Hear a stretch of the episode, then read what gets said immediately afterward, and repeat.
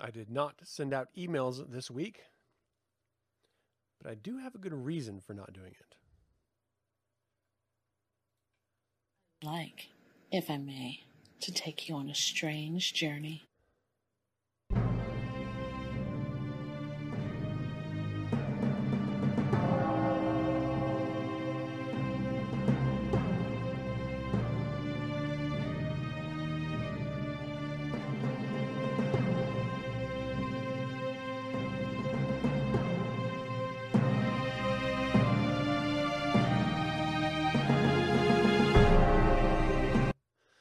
Welcome to 9sense. Nine Cents is a satanic perspective of our modern world. I'm your host, Reverend Campbell. It's great to have you. It is September the 5th, and I've got a pretty good show for you this week. It was a bit of a sort of stitched together at the last minute type show.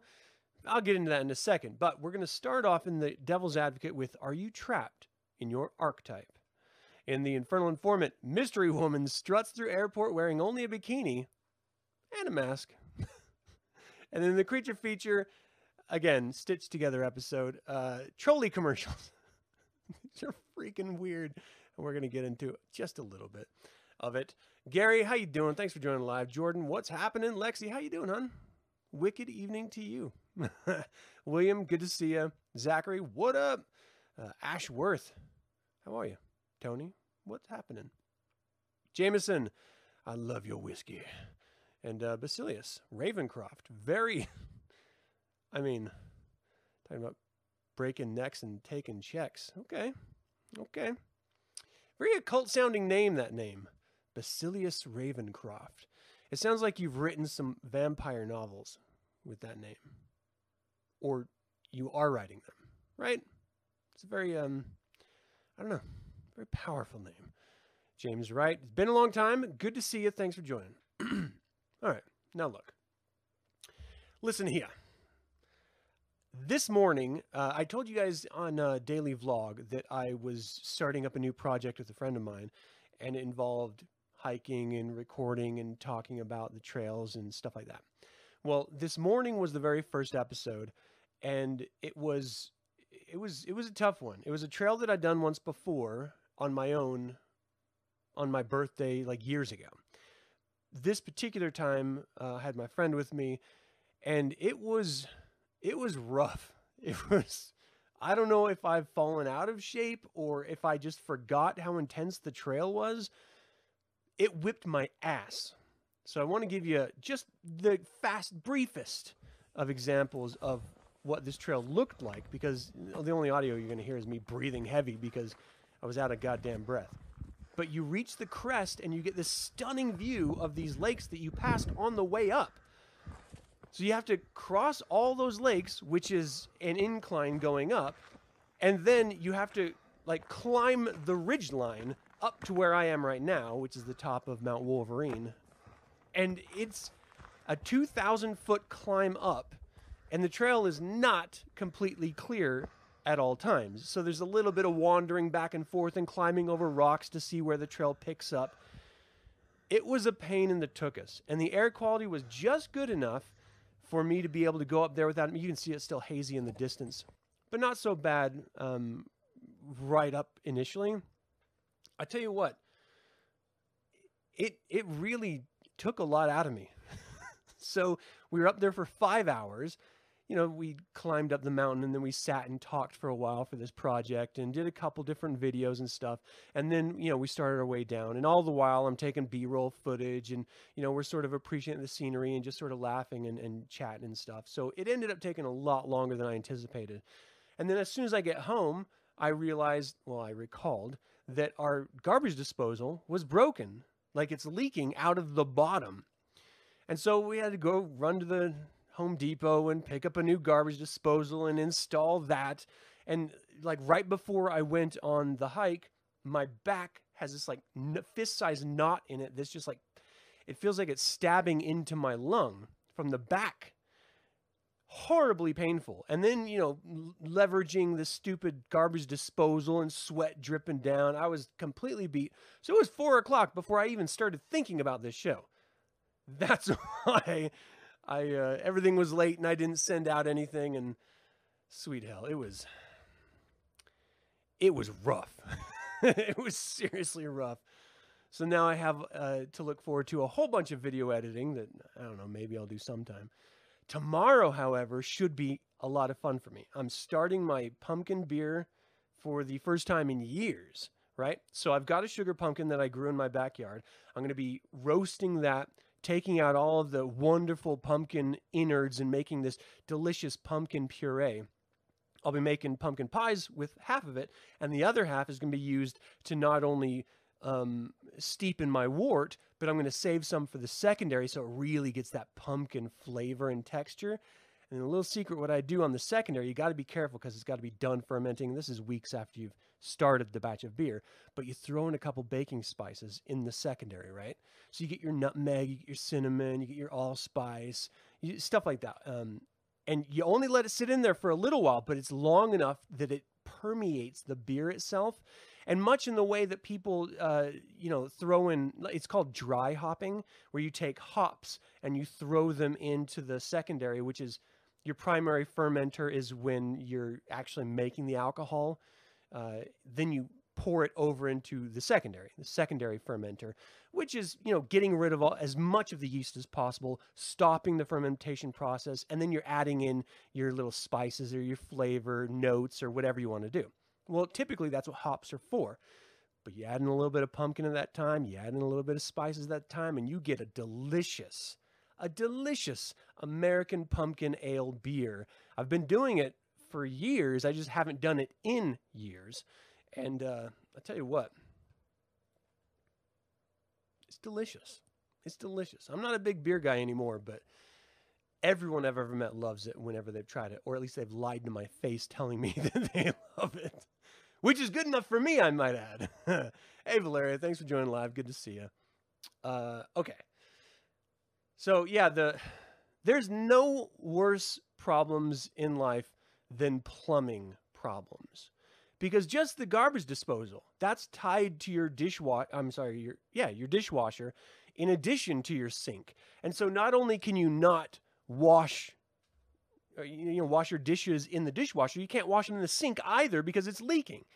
And then you have to worry about all the wood that's being um, you know soaked underneath so it's this whole process of trying to dry it out and ca- you know putting like containers under there so that you can catch any liquids before you have a chance to run to the store and grab a new disposal and it's a nightmare. And that's a great name, Jordan Bass.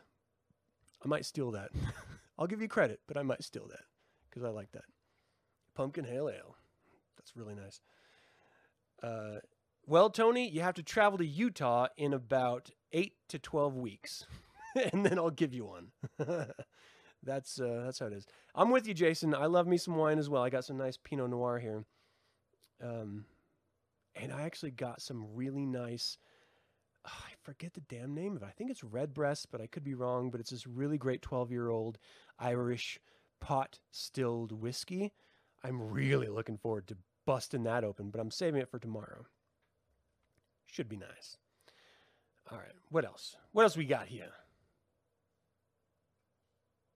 All right, well, let's dive into the show. Let's do a little uh, devil's advocate, shall we?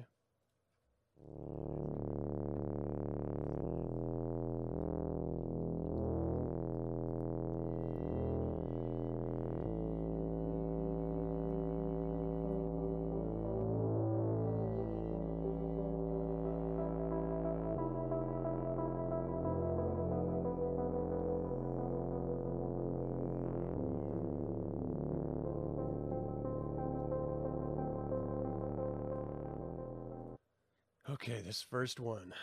I don't actually have an image for this, so you just got to stare at my stupid face. Are you trapped in an archetype? So, in last week's episode, during the course of my plea that all Satanists should let a little bit of hell inside of them, you know, which is really just leaning on first phase and stop disparaging it so much. Um, I got a reply from one of you listeners, which I always dig because sometimes in this particular instance, it's a little bit like, uh, you know, a little fighting back a little bit. You know, they disagree with my assertions. And I love that because it gives me a chance to reflect. What I don't know if you guys are aware of, I have like bullet point outlines for discussion topics, but I'm just free flowing here. So sometimes if I get on a riff or a rant, I can just end up saying something that in reflection doesn't make sense or isn't accurate or doesn't really hold true to the topic. I try my best to stay on topic, but sometimes, sometimes, as is last week's example, I sort of run a little bit. Well, this is a reply to that, so I want to read this to you. It's in the comments of last week's video, so you can see it yourself as well. But it says, uh, I don't wear Hot Topic anymore, laugh out loud, but I would argue, depending on your archetype, there can be power in that aesthetic. Many times people write you off or don't pay attention to you, all the while you work away in the, uh, out of the spotlight. Then you surprise doubters with your achievements. I still wear the rock star garb in my daily life, but suits and, suits and button ups when needed. What do you think? So, this is in response to me saying that if you're just a hot topic Satanist or you're just a Halloween Satanist, well, then you're limiting yourself because you're isolating your potential rather than reaching a, broader target with your lesser magic. You're isolated only to that one look and feel and vibe. And that this was the response. So, my reaction to this, what do I think about it? I think whatever works for you, do it, right? If you have fine tuned your aesthetic to a point where you are happy with the success that you've found in life, the goals that you're realizing, then why change? It doesn't matter. But I would argue that sometimes people don't actually reach for greater goals that they're capable of reaching if they only broke out of the archetypes that they've locked themselves into. In some cases, you found an archetype early on and you just sort of stick with it because you've always done that and it's always seemed to have worked for you and you're getting by with what you're getting by with and you're just sort of content with that. Nothing wrong with it. However, sometimes you are actually able to reach beyond the archetype that you've locked yourself into. You know, our sensibilities as individuals change and evolve over time. I used to be a butt rocker, is what we called it back in the day. You know, leather jacket, super long hair, smoking cigarettes, and uh, you know, just sort of being, you know, a, a sort of rebellious youth. Then I went in the military, and I sort of my aesthetics dramatically changed, not because of the military, but that was a sort of catalyst for me to re-examine my aesthetic choices. And where I came out on the other side went through college, saw success professionally, and I just found myself in a place where I could never go back to where I was before eh, to that aesthetic simply because it's not who I am anymore. I evolved out of it. Not to say that it's a lesser form than what I am now, it's just it's a different one. You know, my my approach to life is dramatically different and I've realized that if I just adjust enough, then I can realize more success, right? So that adjustment means that I don't lock myself into an archetype. Now, if we want to fall back on the Satanic Bible, uh, the doctor mentions sex, sentiment, and wonder as these three primary aspects of what it means to find yourself in a lesser magic archetype. And there's nothing wrong with doing that, right? So for me, I always try to do a little bit of sex and wonder and maybe throw in a little sentiment from time to time. And the idea is that I try to be visually attractive. I try to be audibly pleasing or at least interesting enough to make you want to stay and hear what I have to say. And then, of course, just the, the personality that you're bringing out there kind of puts people on a little bit edge say you know i thought i knew what to expect but this is a little bit different than than what i was anticipating. If you can play that without locking into an archetype well then it allows you to then adjust to the target rather than trying to get the target to find you on your own terms. And this all falls back on this idea of the balance factor in satanic magic. So the balance factor means that every individual has an innate possibility, an innate capacity, right? So, for example, I would never be able to find, this is going to date me, I would never be able to find a Cindy Crawford and have her drawn to me, right? No matter how I played the sex sentiment and wonder, no matter what archetype I tried to lean into, there's an age gap, there's an era gap, and quite frankly, I am just on a different level than the people that she was connecting with in her time, you know? And so there is a balance factor of saying, if I can't reach that, well, what can I reach? What's within my grasp that, you know, maybe even be a little bit further than my grasp, but for the use of, sec- of uh, um, lesser magic, I can then, you know, convince them, have them adjust to my will and do what I want them to do or uh, connect with me in ways I want them to connect with me. Um, and ultimately, that's what it's all about, right? That is lesser magic. That's what it means to be a Satanist. It's exerting your will on the world at large. Of course, if you are locked into an archetype, you are limited to those who connect with that archetype. And we have to address the elephant in the room, and that is that your archetype turns some people off. And it doesn't matter what archetype it is, that's just the truth is that we as individuals connect with certain looks or vibes and then we are completely disconnected or um, appalled at other looks and vibes and as a satanist it is incumbent upon you to be able to maneuver those obstacles rather than be locked into something that you know if i can't get x or y looking like a, a heavy metalhead well then i just i'm not even going to try so you're locking yourself in in your own mind before you even tried to exert your will and get what you want. Because you're saying that my archetype, my lifestyle, who I am, I am incapable of climbing that rock. And the truth is is that you are actually capable of going way beyond whatever archetype you're locking yourself into, but you're so limited in your scope of thought and processes that you don't even want to break out of it. You're too comfortable. And when that happens, and it doesn't always, but when it does, you have been trapped. You have trapped yourself into something that you will never be able to get out of, which limits your ability. And that's what I'm talking about when I'm referencing this idea of becoming the hot topic or the Halloween Satanist, is that you have literally pigeonholed yourself into this one little peg. So anyone that comes at you is only going to see this one side of you.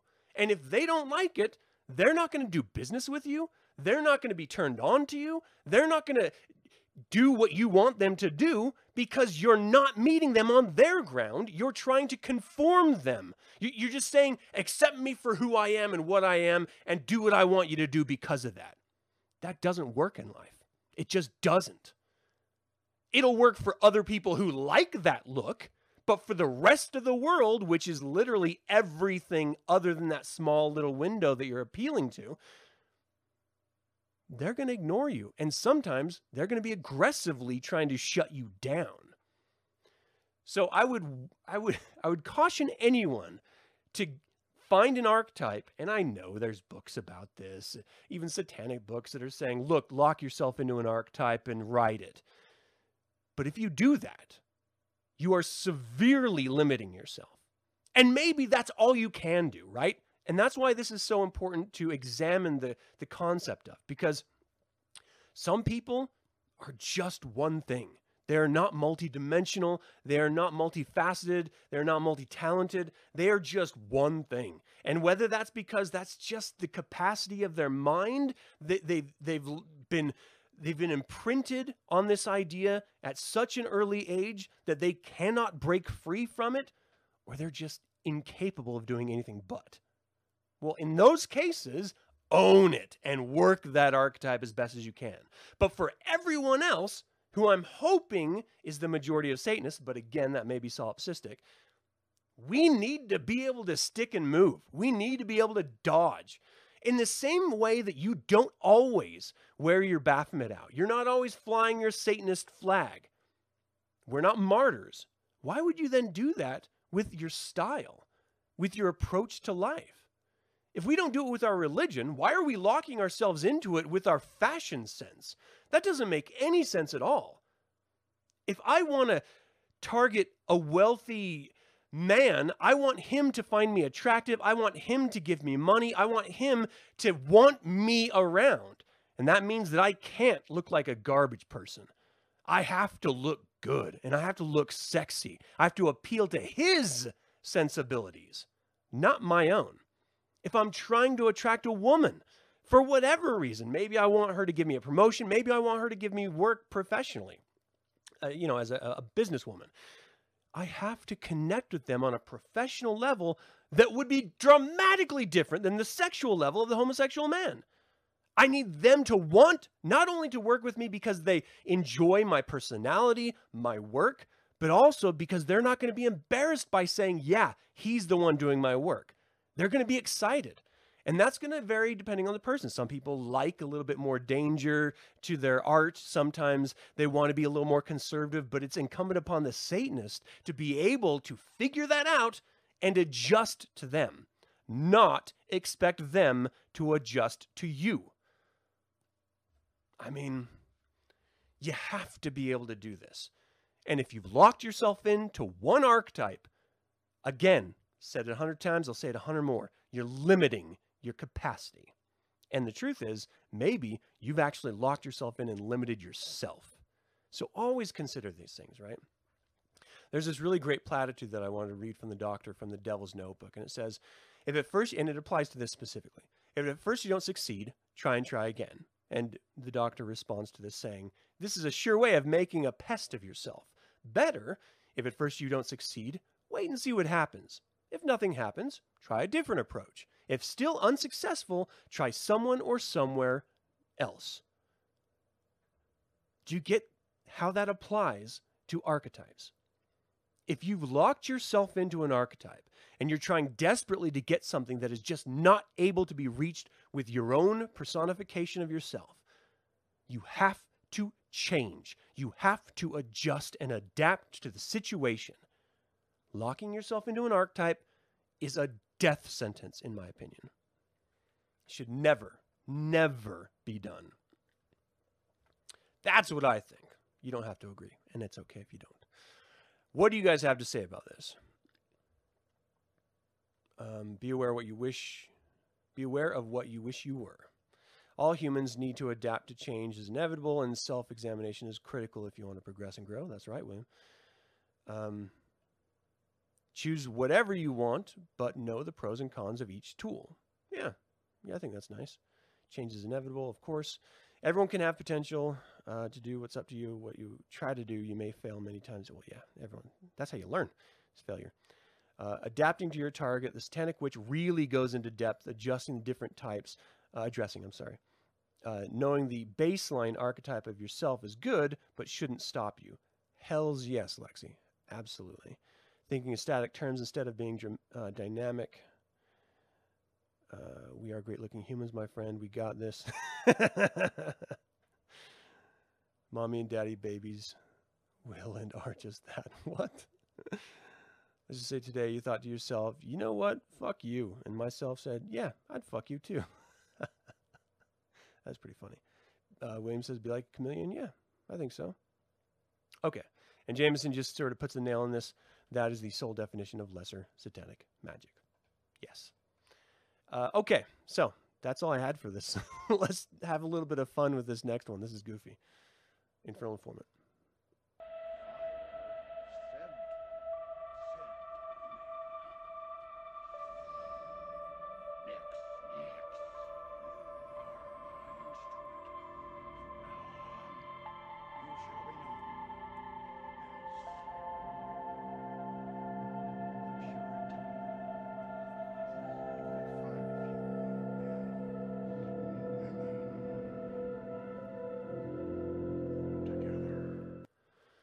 This is a little bit different. this actually comes from the NewYorkPost.com, and it's just one of those articles that's referencing a social media reaction thing. I'm bringing it up here because I think there's some stuff that we can pull, some some little bits of information that we can pull from this that again, it's supposed to just be a little bit of fun, lighthearted, you know, enjoy ourselves, but also maybe we can learn something. So the article goes like this. An anonymous blonde woman set passenger shaming sites aflame after she was filmed strolling through a U.S. airport in nothing but a bikini and her face mask.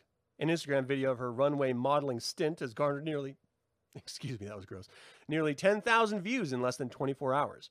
Quote, when you have a pool party at noon and a Spirit Airlines flight to catch at 4 p.m., reads the caption in the viral clip, which was posted Thursday to humans of Spirit Airlines, an Instagram Instagram account that pokes fun at passengers of the oft lampooned airline that is now referred to as an ultra low cost carrier. Indeed, the shocking footage features the shocking. The footage features the mystery mischief maker walking nonchalantly through the terminal of an unnamed airport while sporting skimpy olive green swimwear and toting a backpack. However, while her itsy bitsy teeny weeny airport attire may have left little to the imagination, she was still wearing a face mask in compliance of Federal Aviation Administration mandates. The Insta account, one of many posting the peculiar peccadillos of frequent flyers, observed. The Transportation Security announced in August the flyers who break mask mandates can be fined from 250 to $1,500. Meanwhile, when reached by the post for comment, the spokesman for Spirit Airlines said the viral video is unverified, but not surprising given the thirsty nature of social media. so true. Uh, this account often falsely attributes photos and videos to Spirit Airlines, the rep told the Post. The video could have been taken at any time and place, and it has no identifying characteristic of any airline. I checked, and we have no records of this on file. But if she were flying the airline, Spirit contract uh, carriage states that passengers may be prevented from boarding an airplane or even kicked off if they are barefoot or inadequately clothed, or sport clothing that is lewd, obscene, or offensive in nature. We're going to address that in a second. In the past, people have been penalized for such for much similar fashion infractions, including a Playboy model who was told she couldn't fly on a Southwest airline while she was wearing her low-cut leopard print top. It's yet unclear if bikini-clad bombshell had actually boarded an airplane, spirit or otherwise, in that outfit. Needless to say, her security checkpoint strip tease made waves on Instagram, with one commenter quipping, "At least she has her mask on." Another slavery viewer, slavery viewer wrote, "If more spirit packs looked like this, I'd fly on them more. Okay, so here's the video. Super nice cut. And only one person, I'm going to play this again, only one person is even looking at her other than the person viewing her. And it's the guy right behind her. The woman, he's like sort of doing the guy thing of like looking at the sun. Yeah, get a look, turn away. Get a look, turn away. and like the lady that's right in front, she doesn't even look or anything, right? Now, I have to say, this woman, I prefer a juicier behind, a thicker booty, but that's just my personal preference, uh, which is just really stupid. Okay, so here are some things that I want to uh, talk about here. First, I want to address some of these comments because these are just, these are amazing. Um, so Georgia I don't know. Someone said, okay, but if she was fat, then people would be offended. And I want to talk about that for a second. Standards of beauty have dramatically changed. I don't particularly think like heroin chic is attractive. You know, it was a look that was sort of popularized in late 70s, early 80s, where it's like super thin women, you know, with like you can see their rib cage and stuff. And it still goes on today. You know, individual women have their own looks and, their own vibes, and guys too it's just it doesn't really connect with me. You want to look back a few years, Marilyn Monroe was actually by modern standards a thick woman. She was much bigger than people popularly, you know, portray her, certainly in films, but just, you know, we reflect on history differently than it actually was, and she was a thick girl. I personally like that. I think having, you know, and this is going to sound, you know, vulgar, but I don't mean it that way. I like a woman with fat on her. I like a woman who's thick. Um, but to this point, if she was fat, then people would be offended. So I'm assuming they're meaning if her skin was folded over the clothing or the bikini, then people would be offended. Yeah, I think people would be. Now, whether that's justified or not, I think is less of a question and more to the point is why is this okay? And why is any other body type walking through an airport uh, in a bikini not okay? Again we're locked into these archetypes as individuals using our own versions of sex sentiment and wonder to manipulate the world around us. I would argue that this woman is doing that brilliantly. She's not playing to the camera She's not trying to entice anyone, but the room is moved by her mere presence. Now, whether she intended that or not, and I would argue that yes, she definitely intended it. She's playing it off as she's not, but you don't wear that if you're not expecting reaction. She's playing this up in a very coy way, straight out of Satanic Witch, and all the while she has the entire internet focused on it. That's that's power. That is power right there. Equally, if she was morbidly obese, wearing the same type of an outfit, she would have owned it. And I would have given her the same exact credit because she's using what she has to turn everyone's head. Now, whether their reaction is good or bad, in my particular case, I think she's a beautiful girl from what we can see. Maybe she's, you know, a horse face. I don't fucking know. Maybe she's amazing. Um, but she looks okay. She looks pretty good. So I'm going to turn my head. If it was grotesque, whatever that means to the individual, I still would have looked and I still would have commented. So one is not innately better than the other because the reaction is the same. I'm reacting. And one thing that, you know, in advertising in my personal industry, we always say is we're trying to evoke a reaction the reaction is not always, and I'm going to pay this off in the, the next segment here. The reaction is not always, ooh, that's amazing. That's beautiful. That's attractive. I want that. You know, that whole adage of sex sells, that's a 1980s sentiment that, yeah, sometimes it does, but not always. And that's not always where you want to lean. Sometimes in advertising, you want to, uh, like, sort of uh, bother people. And you can do this with just layout, you know? we have this idea, this innate DNA sense of symmetry is beauty as human beings. So if you want to just immediately disturb someone without them actually knowing why, break symmetry up a little bit. And the doctor talked about this with um, uh, haunted houses. You know, some of these um, uh, geometric shapes like the trapezoid, it's a little bit unsettling to us. We want something that's perfect and unified and connected. That's just how our brains operate. You break that a little bit, and suddenly we're a little off put. We may not know why, but it is a little off putting. That's not always a bad thing to feel weird or strange, or you don't really know how you feel about it sometimes. That's good because you're thinking about it, you're talking about it. That's owning it. And so you want to extrapolate that out to sex, sentiment, and wonder. That's a perfect example of how an individual can still capture your attention without actually having you fall in love with them. You're still thinking about them. So if she was grotesque and wearing the same thing, you'd still be thinking about her. You'd still be talking about her. I think it's brilliant. All right, so Jason says delicious. Uh, says absolutely zero F's given on her part. That's funny. Um, not one form of human is beautiful in your opinion. Hey, I, I dig that. I, I appreciate it. Jameson, shirts check, shoes check, mask check.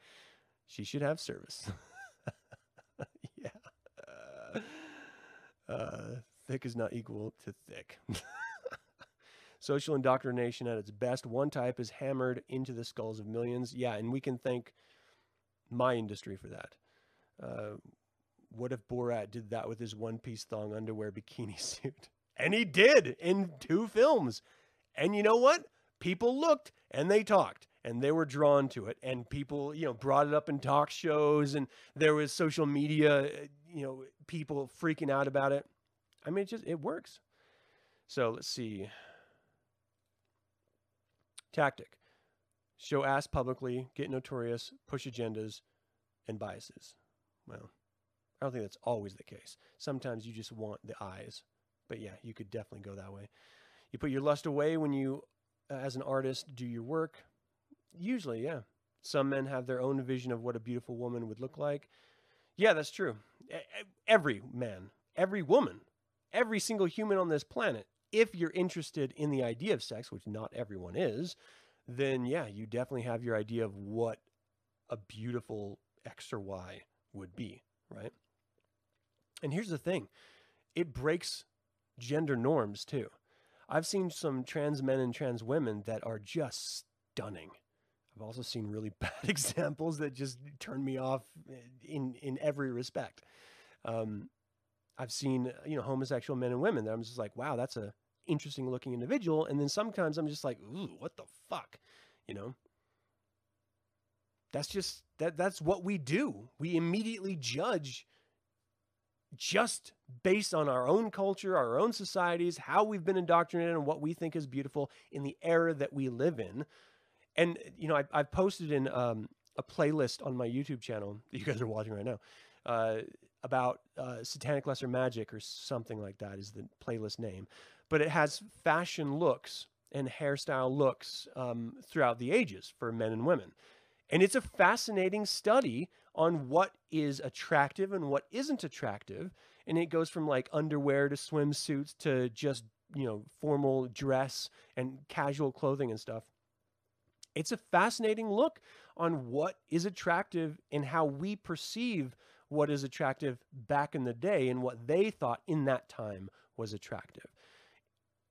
Absent those examples, we're just basing all of our decision making on the here and now. That's literally being forgetful of past orthodoxies, which is antithetical to Satanism, right? We're not supposed to be forgetful of past orthodoxies. So we have to keep these ideas in mind. Um, unclean angles. Yeah, disturb the amygdala. Nice. Some men have their own. Okay. So anyway, I thought this was interesting because it's an it's it's a lesson in lesser magic that not necessarily applies specifically to her and how she looks, but the concept is totally analogous to everything that we've been talking about for the past two weeks, and arguably as Satanists since we identified as Satanists, and that is personal aesthetics and how to use lesser magic and how to use your sex, sentiment, and wonder to effectively attract or draw in those, or I mean, maybe you just want to repulse people um, those individuals. You're not always limited by your own physical appearance. You can still draw an eye, right? The command to look, as it were. Um, as uh, the doctor also noted in the Standard Bible. Okay, that's um, that's kind of it. I, I always like talking about that stuff, and having a visual example was just refreshing, you know, because then you're not just taking my word for it; you're actually getting a good good look at what I'm actually talking about. Okay, let's have some fun with something really weird that I really kind of dig. Little creature feature.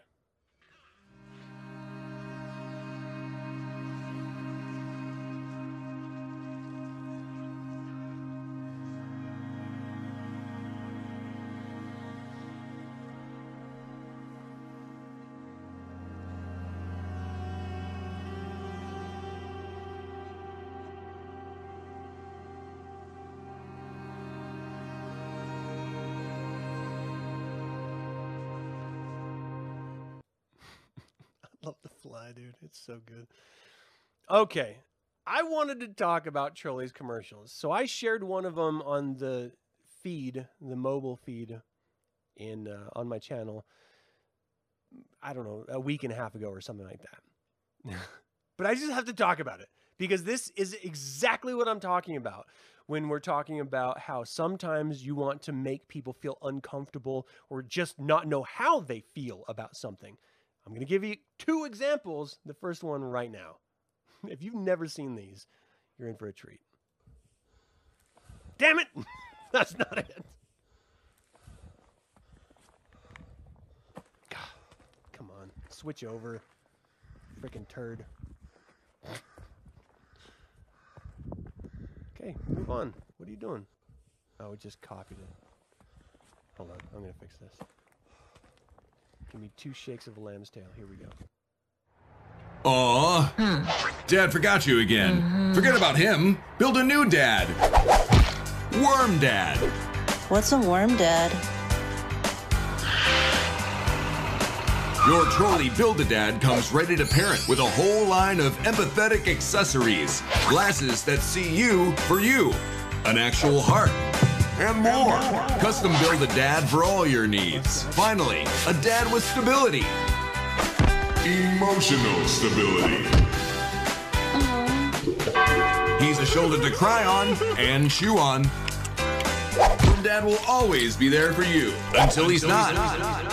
Want to build a dad of your own? Call 1 844 Worm Dad and tell us why you deserve your own Worm Dad. Maybe he'll show up, maybe not. Call 1 844 Worm Dad now and tell us why you deserve a Worm Dad of your very own. Hurry! Supplies are emotionally limited and generally unavailable. I mean, what the fuck did we just watch? This is brilliant. This is gummy worms, is the product they're selling. Gummy worms. That's it. It's just a stupid gummy worm that's been around for thousands of fucking years. Not literally. Um, but they've found a way to make it so interesting and engaging and weird that you're not thinking about the gummy worms. You're thinking about the story that they're telling, right? This is a disgruntled kid. Whoa, I don't know what that means. This is a disgruntled kid that presumably just wants a dad. And you know that that whole trope of the dad not paying attention to the kid or you know not liking the direction the kid's life is going. So they're more standoffish. You know the idea of masculinity when i was a kid was that your dad never was really kind of there. He was doing his dad's stuff. You were doing your kid's stuff. And very seldom unless it was like a punishment ad- you know uh, ad- adherence you very spent quality dad time. So this is perfect for that. So it connects with an audience in an emotional way about gummies. The most absurd thing ever. And they turn it into an infomercial. It's brilliant. I don't know how I feel about it. I think it's weird. I'm not going to eat these damn gummies, but I tell you what, if anyone ever asks me what type of gummy worms they sh- that they should get, I'm going to tell them Trollis because it's the only gummy that I've ever thought about. Period. Full stop. It's brilliant advertising. So weird. So weird. Okay. Hey Josh, how you doing, man? Let's do one more because why not? So fucking weird. This one, strap in because it it's it's a short one, but there's a lot there.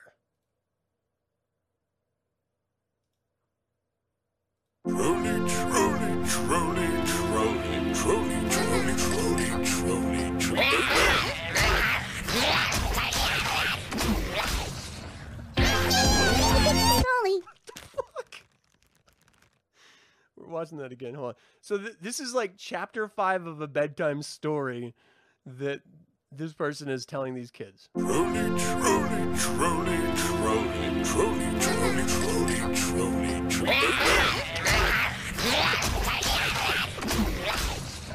Is that not the greatest commercial you've ever seen in your life?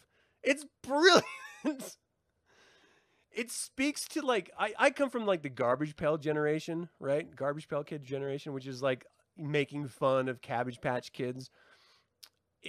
So it's like super dark humor, and you're just supposed to kind of be turned off, but also turned on by it because it's so strange that you kind of dig it. This is paying homage to that in the best possible ways. It is brilliant.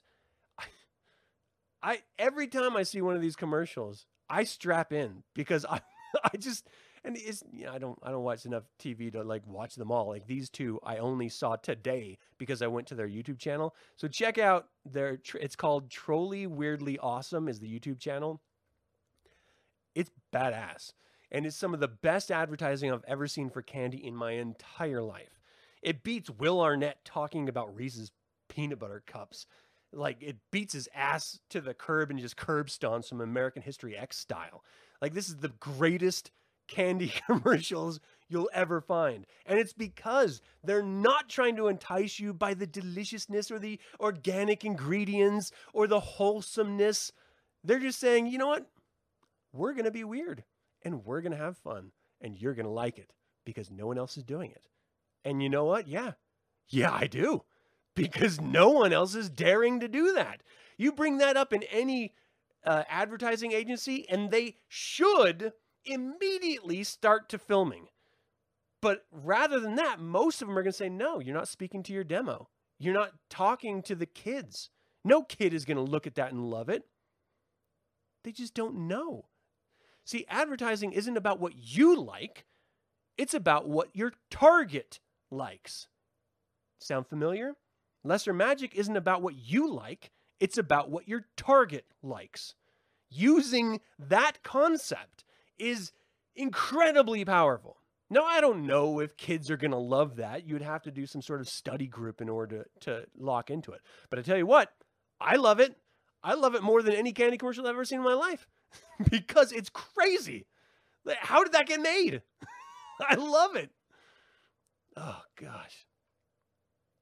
I, I don't even think it has some. There's one that's I've seen on um, on the TV a lot, where it's a kid hiding under the stairs, and the little Trolli gummies are like popping out of the bag. He's like hiding because he's terrified, and they're like, "Bite my head off! Eat me! Eat me!"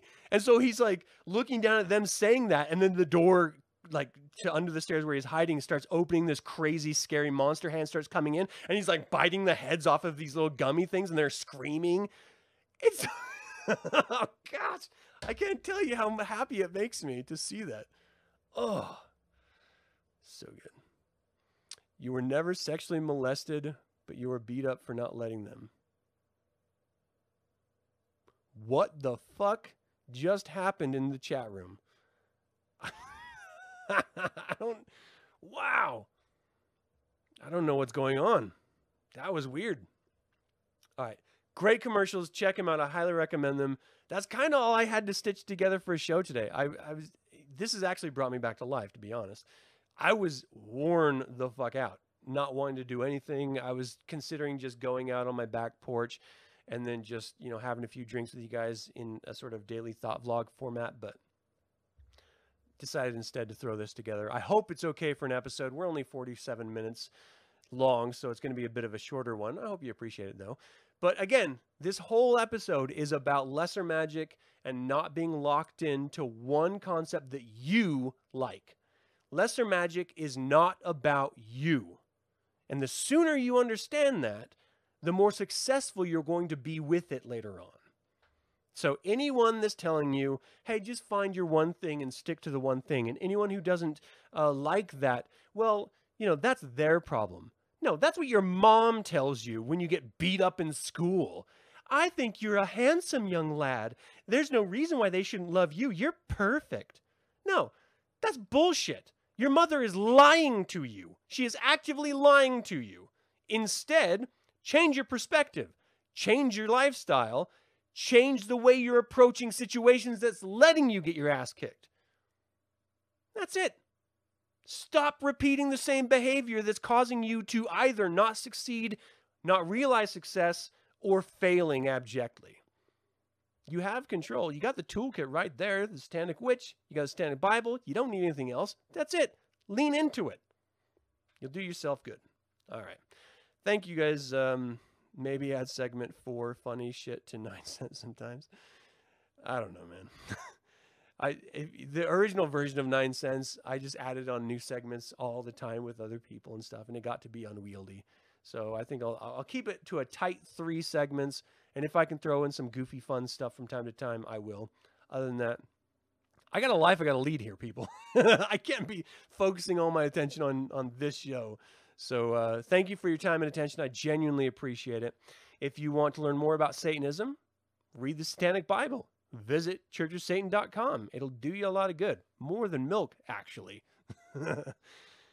I still I, I still want to like meet the guy or girl. I, I assume it was a guy because most guys I know are stupid. That saw a cow and was like, I want to drink that. Right? Why did we start drinking cow milk? I don't, I still don't, I can't wrap my head around it. At what point in history did someone be like, look at that udder? Hmm. Weird, right? Maybe it's just me. All right. Have a fantastic evening. I will see you guys next week, hopefully with a normal show. Until then, hail Satan.